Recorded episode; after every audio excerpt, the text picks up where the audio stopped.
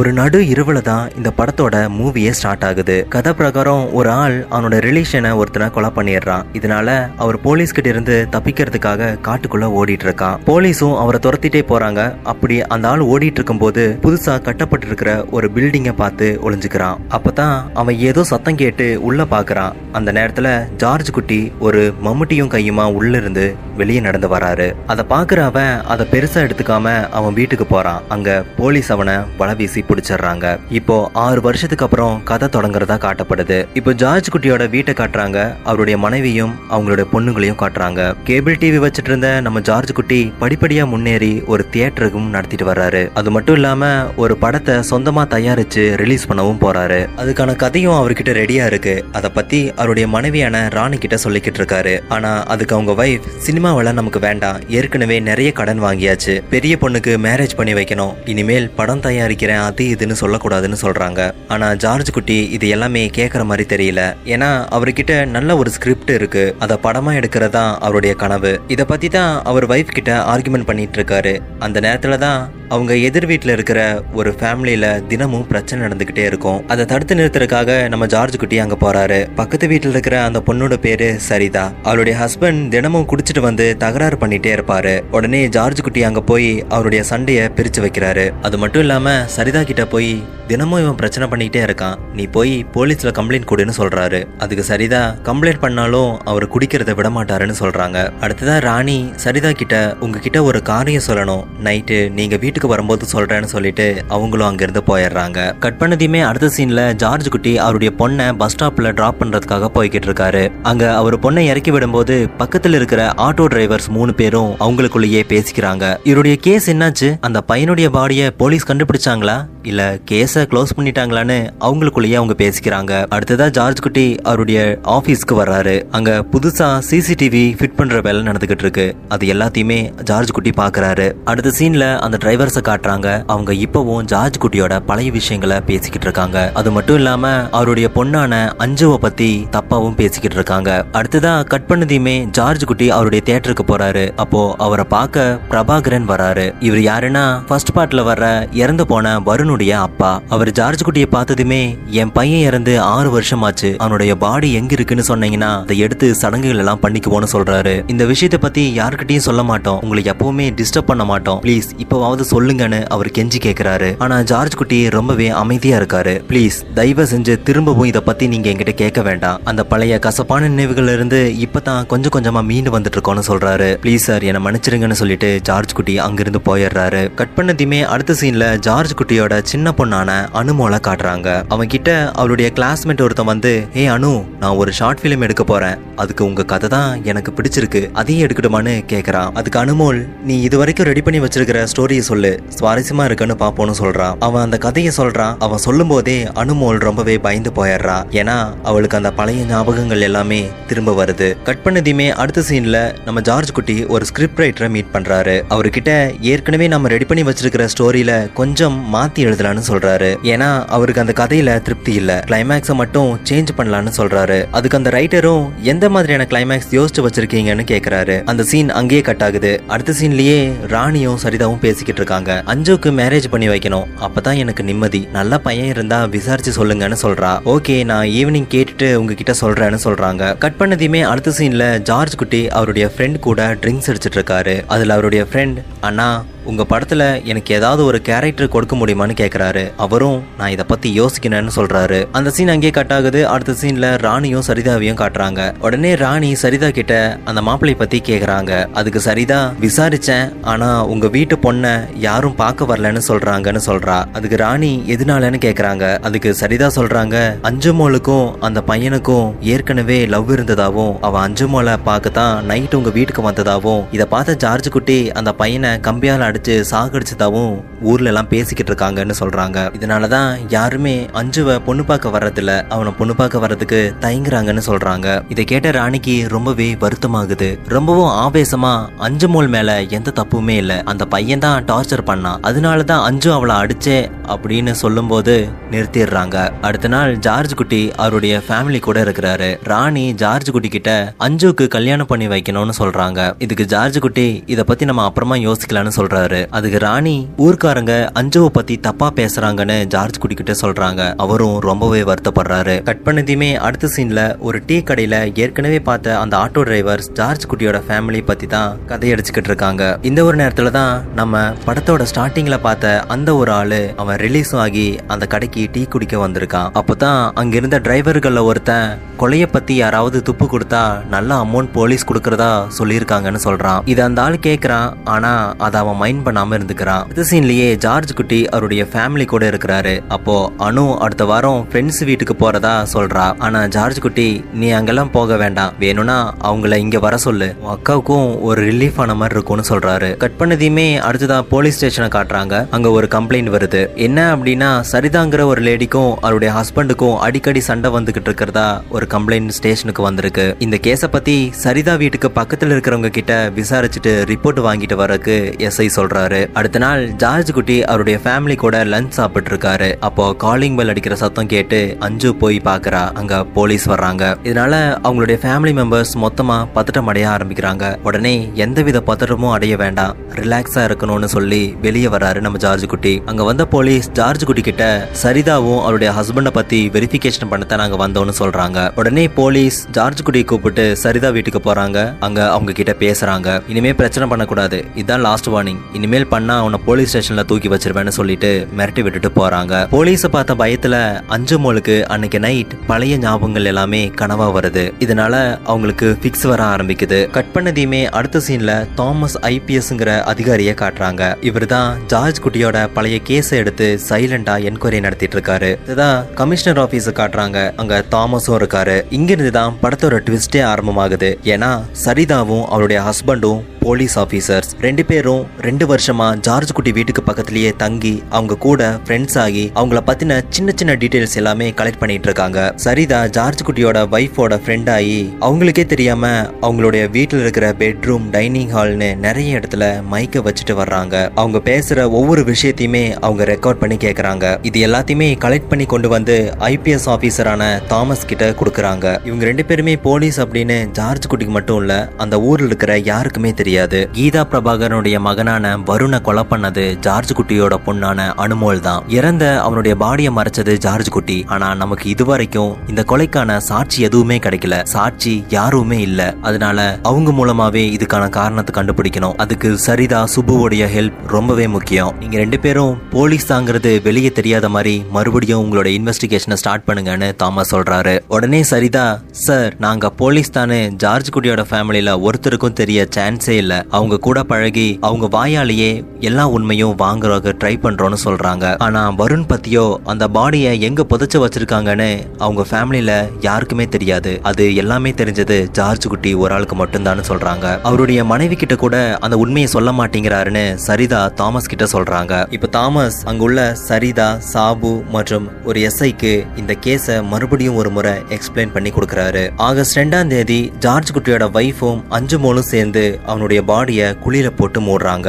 அப்புறம் ஆகஸ்ட் மூணாம் தேதி வருணுடைய காரை எடுத்துக்கிட்டு அதை ஒரு பாறைக்கு மேல இருந்து தள்ளி விடுறாரு ஜார்ஜ் குட்டி. அப்புறமா ஒரு ஹோட்டலுக்கு போய் சாப்பிட்டதுக்கு பில்லும் கேஎஸ்ஆர்டிசி பஸ் டிக்கெட்டும் எக்ஸ்ட்ராவா வாங்குறாரு. அப்புறமா வீட்டுக்கு வர ஜார்ஜ் குட்டி ஃபேமிலி மொத்தமும் தூங்கினதுக்கு அப்புறமா அவருடைய பாடியை திரும்பவும் தோண்டி எடுக்கிறாரு. எந்த நேரத்துலனா நைட்டு பன்னெண்டு மணி. அந்த டெட் பாடியை வேற ஒரு இடத்துக்கு மாத்துறாரு. அந்த பாடியை மாத்திரக்கு எடுத்துக்கிட்ட நேரம் ஒன்னுல இருந்து ரெண்டு மணி நேரம் தான். திரும்பவும் அவர் வீட்டுக்கு வர போது நேரம் நாலரை மணி. கிட்டத்தட்ட அந்த பாடியை மாத்திரக்கு அவர் எடுத்துக்கிட்ட மொத்த நேரமும் மூணுல இருந்து நாலு மணி நேரத்துக்குள்ளதான் இருக்கும். அவங்க ஆகஸ்ட் நாலாம் தேதி காலையில அஞ்சு மணிக்கு தியானத்துக்கு போறாங்க. அப்படின்னா அவனுடைய பாடி டோட்டல் அரௌண்டிங்ல பதினஞ்சு கிலோமீட்டருக்குள்ளதான் இருக்கணும்னு தாமஸ் கெஸ் பண்றாரு. இந்த கேஸ பத்தின விஷயத்த அவங்க மூணு பேர்கிட்டயும் டீட்டெயிலா எக்ஸ்பிளைன் பண்றாரு. அது மட்டும் இல்லாம ஒருத்தனாலும் என்னை கண்டுபிடிக்க முடியாதுங்கிற ஓவர் கான்பிடன்ஸ் வச்சிருக்கிறாரு ஜார்ஜ் குட்டி. இது நமக்கு நல்ல ஒரு விஷயம் தான் சொல்றாரு. கட் பண்ணதையுமே அடுத்த சீன்ல போலீஸ் அவங்களுடைய இன்வெஸ்டிகேஷனை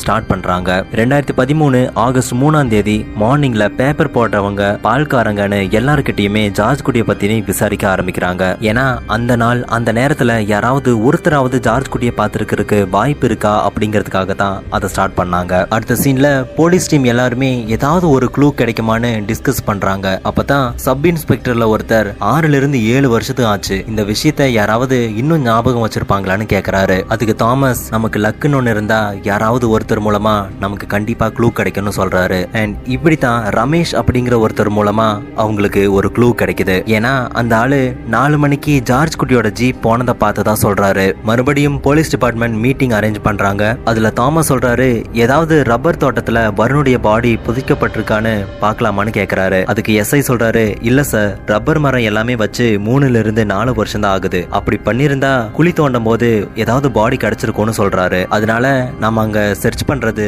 வேஸ்ட் சார்னு சொல்றாரு. அது மட்டும் இல்லாம அங்க உள்ள சர்ச்சில் இருக்கிற படிக்கட்டுல புதைச்சிருந்தா என்ன பண்றதுன்னு கேக்குறாரு. இல்ல சார் வேணாம், அந்த இடத்துல கை வச்சா மக்கள் மத்தியில எதிர்ப்பு தான் வரும்னு சொல்றாரு. அதுக்கு சரிதா உடனே வேற ஏதாவது ஒரு ஐடியா இருக்கும் சார் அப்படின்னு சொல்றாங்க. அடுத்த நாள் சரிதாவும் ராணியும் சர்ச்சுக்கு வந்துட்டு இருக்காங்க. அக்கா, இந்த சர்ச் படிக்கட்டுல தான் ஜார்ஜ் குட்டி அவருடைய பாடியை மறைச்சு வச்சிருக்கிறதா சொல்றாங்கன்னு சொல்றாங்க. இதை கேட்ட ராணி ரொம்பவே பயப்படுறாங்க. உடனே ஜார்ஜ் குட்டிக்கு போன் பண்றாங்க, அவரை வீட்டுக்கு வர சொல்றாங்க. ஜார்ஜ் குட்டி வீட்டுக்கு வந்ததுமே ரெண்டு பேரும் வீட்டுக்குள்ள போறாங்க. நடந்த விஷயங்களை ஜார்ஜ் குட்டி கிட்ட ராணி சொல்லிட்டு இருக்காங்க. நீங்க அந்த பாடியை சர்ச்சில் தான் மறைச்சு வச்சீங்களான்னு அவங்க வைஃப் ஜார்ஜ் குட்டி கிட்ட கேட்டுறாங்க. அதுக்கு ஜார்ஜ் குட்டி, இந்த விஷயத்தை பத்தி நீ எப்பவுமே கேட்க கூடாதுன்னு சொல்றாரு. அதுக்கு ராணி, என்கிட்ட கூட சொல்லக்கூடாதா, என் மேல நம்பிக்கை இல்லையான்னு கேக்குறாங்க. அதை பார்த்த ஜார்ஜ் குட்டி, வேண்டாம் ராணி, இது என் மனசுக்குள்ளேயே இருக்கட்டும், அதை மட்டும் கேட்காதான்னு சொல்றாங்க. இவங்க ரெண்டு பேரும் பேசிக்கிட்டு இருக்கிறத அவங்க வீட்டுல இருக்கிற மைக் மூலமா சரிதாவும் சாபுவும் கேட்டுக்கிட்டு இருக்காங்க.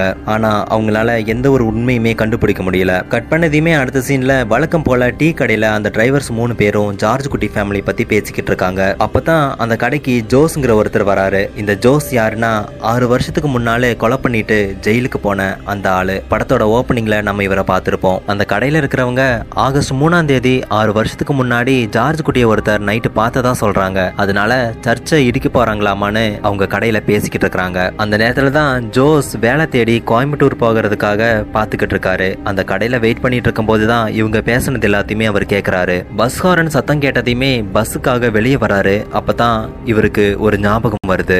ஆறு வருஷத்துக்கு முன்னாடி போலீஸ் துரத்தும் போது ஒரு பில்டிங் பக்கத்துல வச்சு ஜார்ஜ் குட்டிய அவருக்கு பார்த்த ஒரு ஞாபகம் வருது. அந்த பில்டிங் வேற எதுவுமே இல்ல, புதுசா கட்டின போலீஸ் ஸ்டேஷன். கட் பண்ணதுமே அடுத்த சீன்ல போலீஸ் இன்ஸ்பெக்டருக்கு ஒரு கால் வருது. ஜார்ஜ் குட்டியோட பாடியை மறைச்சு வச்சிருக்கிற இடம் எனக்கு தெரியும், நான் உங்களை பார்த்து அதை சொல்லணும் அப்படின்னு ஒரு கால் வருது. உடனே அந்த எஸ்ஐ தாமஸ் கிட்ட கூப்பிட்டு சொல்றாரு. உடனே அவரும் சரி அவரை வர சொல்லு, பேசி பார்க்கலான்னு சொல்றாங்க. போலீஸ்க்கு கால் பண்ணது வேற யாரும் இல்ல, ஜோஸ் தான். எனக்கு அஞ்சு லட்சம் தந்தா பாடி இருக்கிற இடத்த சொல்றேன்னு சொல்றாரு. சரி ஓகேன்னு போலீஸும் இதுக்காக சம்மதிக்கிறாங்க. உடனே அந்த ஆளு நீங்க இருக்கிற போலீஸ் ஸ்டேஷன்ல தான் அந்த பாடி இருக்குன்னு சொல்றாரு. ஒரு மம்பட்டி எடுத்துக்கிட்டு ஜார்ஜ் குட்டி நடந்து வர்றத ஆறு வருஷத்துக்கு முன்னாடி என் கண்ணால பார்த்தேன்னு ஜோஸ் சொல்றாரு. அங்க இருந்த யாருனாலையுமே அதை நம்ப முடியல, தகச்சு போயிருக்காங்க. உடனே அங்க இருக்கிற போலீஸ் ஸ்டேஷனை தோண்ட ஆர்டர் போடுறாங்க. இந்த விஷயம் போலீஸை தவிர பொதுமக்களுக்கோ மீடியாக்கோ போக கூடாதுன்னு ஸ்ட்ரிக்டா கமிஷன் சொல்றாரு. போலீஸ் ஸ்டேஷன்ல குழியை தோன்றதுக்கு கூட உள்ளூர்ல இருந்து ஆளுகளை கூப்பிடாம வெளியூர்ல இருந்து ஆட்களை கூட்டிட்டு வராங்க.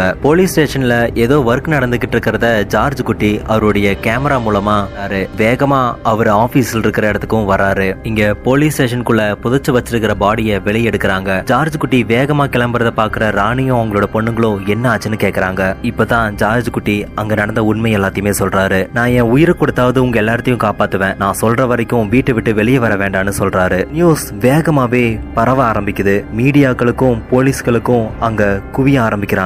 கீதா பிரபாகரன் கிட்டயும் அவருடைய ஹஸ்பண்ட் கிட்டயும் தாமஸ் இருபது வயசான ஒரு மேல் பாடி தான் கிடைச்சிருக்கு, டிஎன்ஏ டெஸ்ட் செஞ்சதும் நமக்கு அது வருண் தான் கன்ஃபார்ம் பண்ணிக்கலாம்னு சொல்றாங்க. இப்போ மறுபடியும் ஜார்ஜ் குட்டியையும் அவருடைய ஃபேமிலியும் இன்வெஸ்டிகேட் பண்றாங்க. தாமஸ் ஜார்ஜ் குட்டி கிட்ட இருந்து என்கொயரிய ஸ்டார்ட் பண்றாரு. எவ்வளவு தைரியம் இருந்தா பாடிய போலீஸ் ஸ்டேஷன்ல அதுவும் சப் இன்ஸ்பெக்டர் காலுக்கு கீழேயே புதைச்சு வச்சிருப்பேன்னு சொல்றாரு. எதுக்காக பாடி அங்க மறைச்சேன்னு கேக்குறாரு. அதுக்கு ஜார்ஜ் குட்டி, இல்ல சார், நான் யாரையுமே கொலை செய்யல, எந்த பாடியையும் மறைச்சு வைக்கலன்னு சொல்றாரு. உடனே போலீஸ் சாட்சிக்காரனான ஜோஸ கூட்டிட்டு வர்றாங்க. அவன் ஜார்ஜ் குட்டிய பார்த்த விஷயத்த எல்லாத்தையுமே போலீஸ் கிட்ட சொல்றான். அதுக்கு ஜார்ஜ் குட்டி, இல்ல சார், அந்த ஆள் பொய் சொல்றான்னு சொல்றாரு. அதுக்கு தாமஸ், அப்படின்னா ஆகஸ்ட் மூணாம் தேதி நீ எங்க இருந்தேன்னு கேக்குறாரு. அதுக்கு ஜார்ஜ் குட்டி, ஆகஸ்ட் ரெண்டாம் தேதியே நாங்க தியானத்துக்கு போயிட்டோம்னு சொல்றாரு. இதை கேட்ட கீதா பிரபாகரன் கோவப்பட்டு ஜார்ஜ் குட்டி குட்டியை அடிச்சிடுறாங்க. நீங்க தான் கொலை பண்ணிருக்கீங்கன்னு இப்ப கன்ஃபார்ம் ஆயிருச்சு. உன்னையும் மகளையும் அரெஸ்ட் பண்ணி லாக்அப்ல போட போறோம்னு சொல்லி ராணி பேசின ஆடியோவை போட்டு காட்டுறாங்க. அப்பதான் ஜார்ஜ் குட்டிக்கும் ராணிக்கும் ஒரு விஷயம் புரிய வருது, சரிதாவும் சாபாவும் போலீஸ்னு. உடனே அஞ்சுமோல் கிட்ட ஏன் என் மகனை கொன்னேன்னு சொல்லி கீதா பிரபாகரன் மிரட்டுறாங்க. இதை பார்த்த பயத்துல அஞ்சுமோலுக்கு பிக்ஸ் வந்துருது. அவங்க கீழே விழுந்துடுறாங்க. உடனே அவங்கள ஹாஸ்பிட்டல் கொண்டு போறாங்க. உடனே ஜார்ஜ் குட்டி தாமஸ் கிட்ட நான் அவங்க கிட்ட தனியா பேசணும்னு சொல்றாரு. அங்க நடந்த எல்லா உண்மையுமே ஜார்ஜ் குட்டி சொல்ல ஆரம்பிக்கிறாரு. ஆகஸ்ட் ரெண்டாம் தேதி வீட்டுக்கு வரும்போது வீட்டுல யாரோ ஒருத்தரோட உருவம் தெரிஞ்சது. திருடனா இருக்குமோன்னு நினைச்சு ஒரு கம்பியால அவனை அடிச்சுட்டேன். அப்பதான் எனக்கு தெரிஞ்சது அது ஒரு பையன். உடனே அந்த பாடியை வீட்டுக்கு பக்கத்துல குழி தோண்டி புதைச்சு யாருக்கும் தெரியாம காலையில மூன்றரை மணிக்கு திரும்பவும் அந்த பாடியை எடுத்து வேலை நடந்துட்டு இருக்கிற போலீஸ் ஸ்டேஷன்ல நான் தான் புதைச்சேன். எல்லாத்துக்கும் நான் தான் சார் காரணம். என் ஃபேமிலியை விட்டுருங்கன்னு சொல்றாரு. இந்த விஷயத்த கீதா பிரபாகரன் கிட்ட தாமஸ் சொல்றாரு. ஆனா அதுக்கு அவங்க மொத்த ஃபேமிலியும் அரெஸ்ட் பண்ணணும்னு சொல்றாங்க. அதுக்கு பிரபாகர் வேணாம், தப்பு பண்ணது ஜார்ஜ் குட்டி தானே, அவரை மட்டும் அரெஸ்ட் பண்ணலாம், அவங்களுடைய மொத்த ஃபேமிலியும் எதுக்கு அரெஸ்ட் பண்ணுதுன்னு கேக்குறாங்க. ஜார்ஜ் குட்டிய போலீஸ் இப்போ அரெஸ்ட் பண்ணி அவங்க கஸ்டடிக்கு கொண்டு போறாங்க. இந்த ஒரு நேரத்துல தான் தாமஸையும் கீதா பிரபாகரனையும் ரெண்டு பேரையும் பாக்குறதுக்காக அந்த சினிமா ஸ்கிரிப்ட் ரைட்டர் விஜய் என்கிற ஒருத்தர் அங்க வர்றாரு.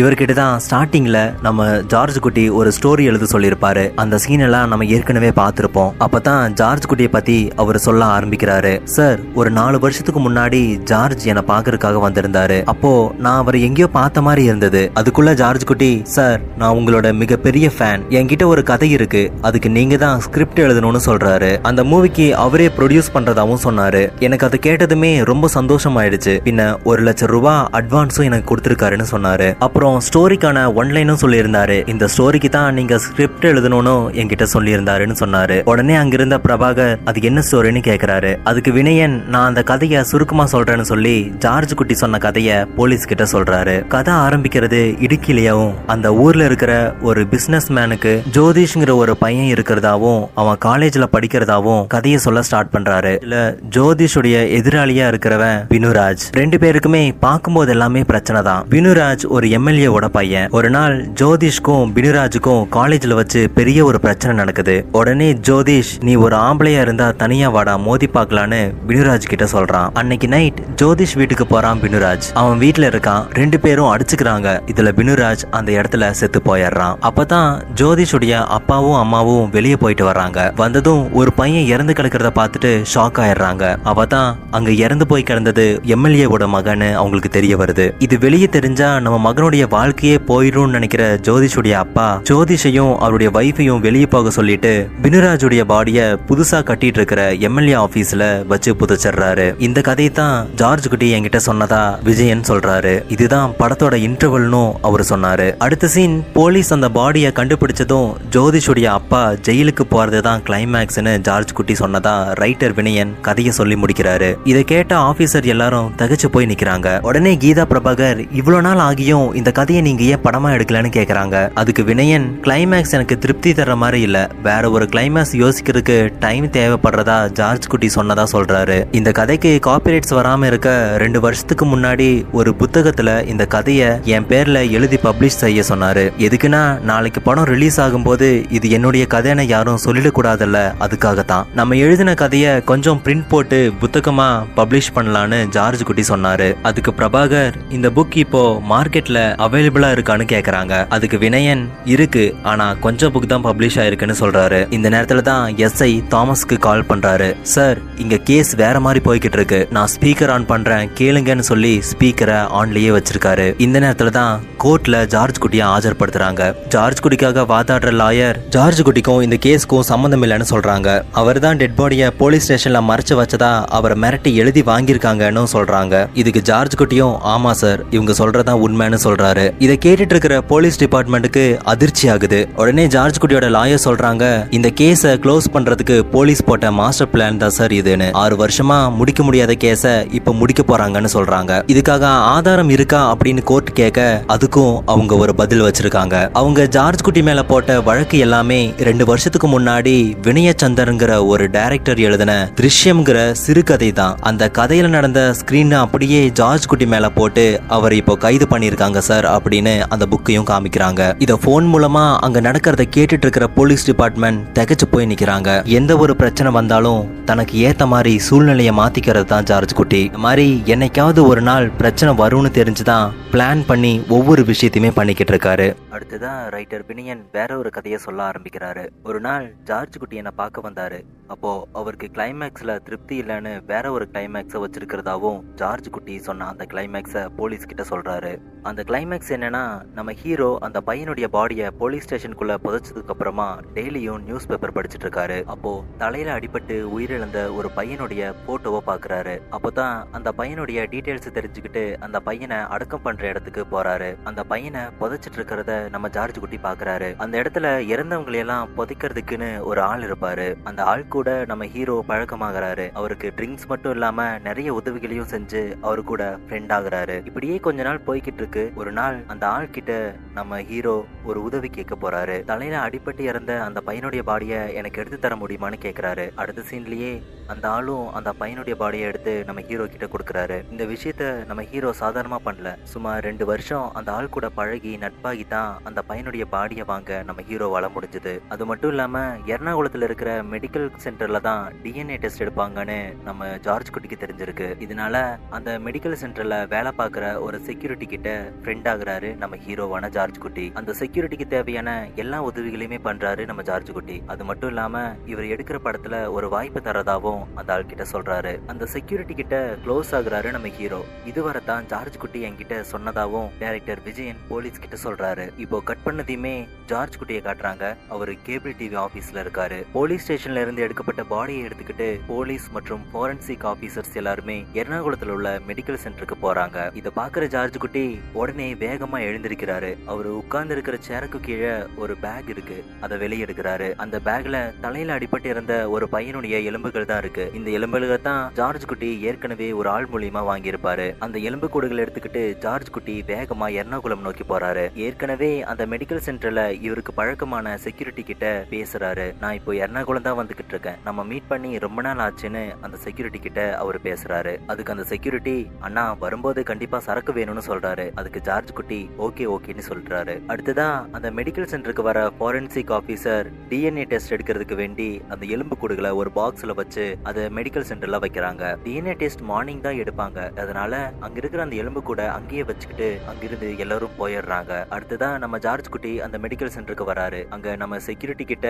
வழக்கமா பேசுறாரு. அந்த செக்யூரிட்டிக்கு சரக்கு வாங்கி கொடுத்தனால அந்த செக்யூரிட்டி ரொம்ப குடிச்சதுனால படுத்து தூங்கிடுறான். அவன் தூங்கினதும் ஜார்ஜ் குட்டி அவங்க கிட்ட இருக்கிற சம்பந்தமே இல்லாத ஒரு பையனுடைய எலும்பு கூடுகளையும் போலீஸ் ஸ்டேஷன்ல இருந்து எடுக்கப்பட்ட எலும்பு கூடுலையும் மாத்தி வச்சிடறாரு. அதுக்கப்புறமா மாத்தி எடுத்துட்டு வந்த அந்த எலும்பு கூடுகளை ஆசிட் ஊத்தி அப்படியே கரைச்சிடுறாரு. கட் பண்ணதையுமே அடுத்த சீன்ல கோர்ட்டை காட்டுறாங்க. அப்போ ஜட்ஜுக்கு ஒரு லெட்டர் வருது. அதுல டிஎன்ஏ டெஸ்ட் எடுக்கப்பட்ட பாடி வருணுடையது இல்லன்னு ஜட்ஜ் சொல்றாரு. இதை கேட்டதுமே போலீஸ் டிபார்ட்மெண்ட் மட்டும் இல்ல, ஜார்ஜ் குட்டியோட லாயரே திகைச்சு போய் நிக்கிறாங்க. உடனே ஜட்ஜ் இந்த கேஸ்ல எந்த ஒரு சாட்சியுமே நிரூபிக்கப்படாதனால ஜார்ஜ் குட்டி நிரபராதின்னு சொல்லி போக சொல்றாரு. இனிமேல் ஜார்ஜ் குட்டியோட ஃபேமிலிய இந்த கேஸ்ல சம்பந்தப்படுத்த கூடாதுன்னு அவர் சொல்றாரு. அடுத்ததா இந்த கேஸை எடுத்து நடத்தின தாமஸ் ஐபிஎஸ் நான் இப்ப மீட் பண்ணணும்னு சொல்றாரு. ஜார்ஜ் குட்டி இப்ப கோர்ட்ல இருந்து வெளியே போய்கிட்டு இருக்காரு. அப்பதான் ஜட்ஜை மீட் பண்ண தாமஸ் வர்றாரு. ஜார்ஜ் குட்டியை பாக்குற தாமஸ் ரொம்பவும் தகிச்சு போறாரு. எப்படி இந்த ஆளு எல்லா விஷயத்தையும் எந்த சாட்சியுமே இல்லாம பண்ணி முடிச்சான்னு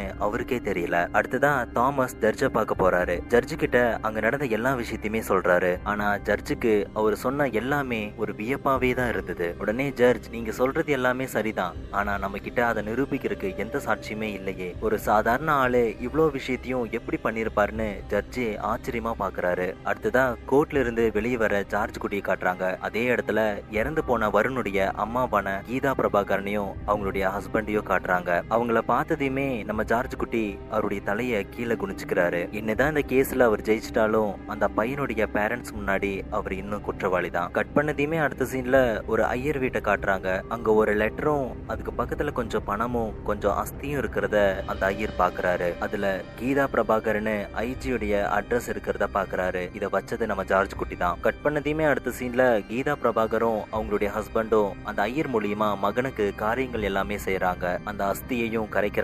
அந்த இடத்துக்கு தாமஸ் வர்றாரு. கீதா பிரபாகரனும் அவங்க கையில இருக்கிற லெட்டரை தாமஸ் கிட்ட கொடுக்கறாங்க. அதுல என்ன எழுதி இருந்துச்சுன்னா, நீங்க கேட்டதை நான் கொடுத்துட்டேன், நான் உங்களை கஷ்டப்படுத்தினதுக்கு என்ன மன்னிச்சிடுங்க, இனியாவது என்னையும் என் குடும்பத்தையும் வாழ விடுங்கன்னு போட்டிருக்கு. இதை படிச்சு பார்த்த தாமஸ் அவன் தன்னுடைய குடும்பத்தை காப்பாத்துறதுக்கு எந்த ஒரு ரிஸ்க்கும் எடுக்க தயாரா இருக்கான். நாமளும் இந்த கேஸை இதோட நிறுத்திக்குவோன்னு சொல்றாரு. இவ்வளோ நாள் நாம தான் இந்த கேஸை மும்முரமா எடுத்து போய்கிட்டு இருந்தோம் நினைச்சிட்டு இருந்தோம், அதுதான் இல்ல, நம்மளுடைய ஒவ்வொரு அசைவையும் அவன் கண்காணிச்சுட்டு இருந்திருக்கான்னு தாமஸ் சொல்றாரு. இவங்க பேசிக்கிட்டு இருக்கிறத ஒரு தூரத்துல இருந்து ஜார்ஜ் குட்டி பாத்துக்கிட்டு இருக்காரு. அந்த இடத்துல இருந்து ஜார்ஜ் குட்டி இப்போ கிளம்பி போகிறாரு. இதோட திருஷ்யம் டூ முடிவுக்கு வருது.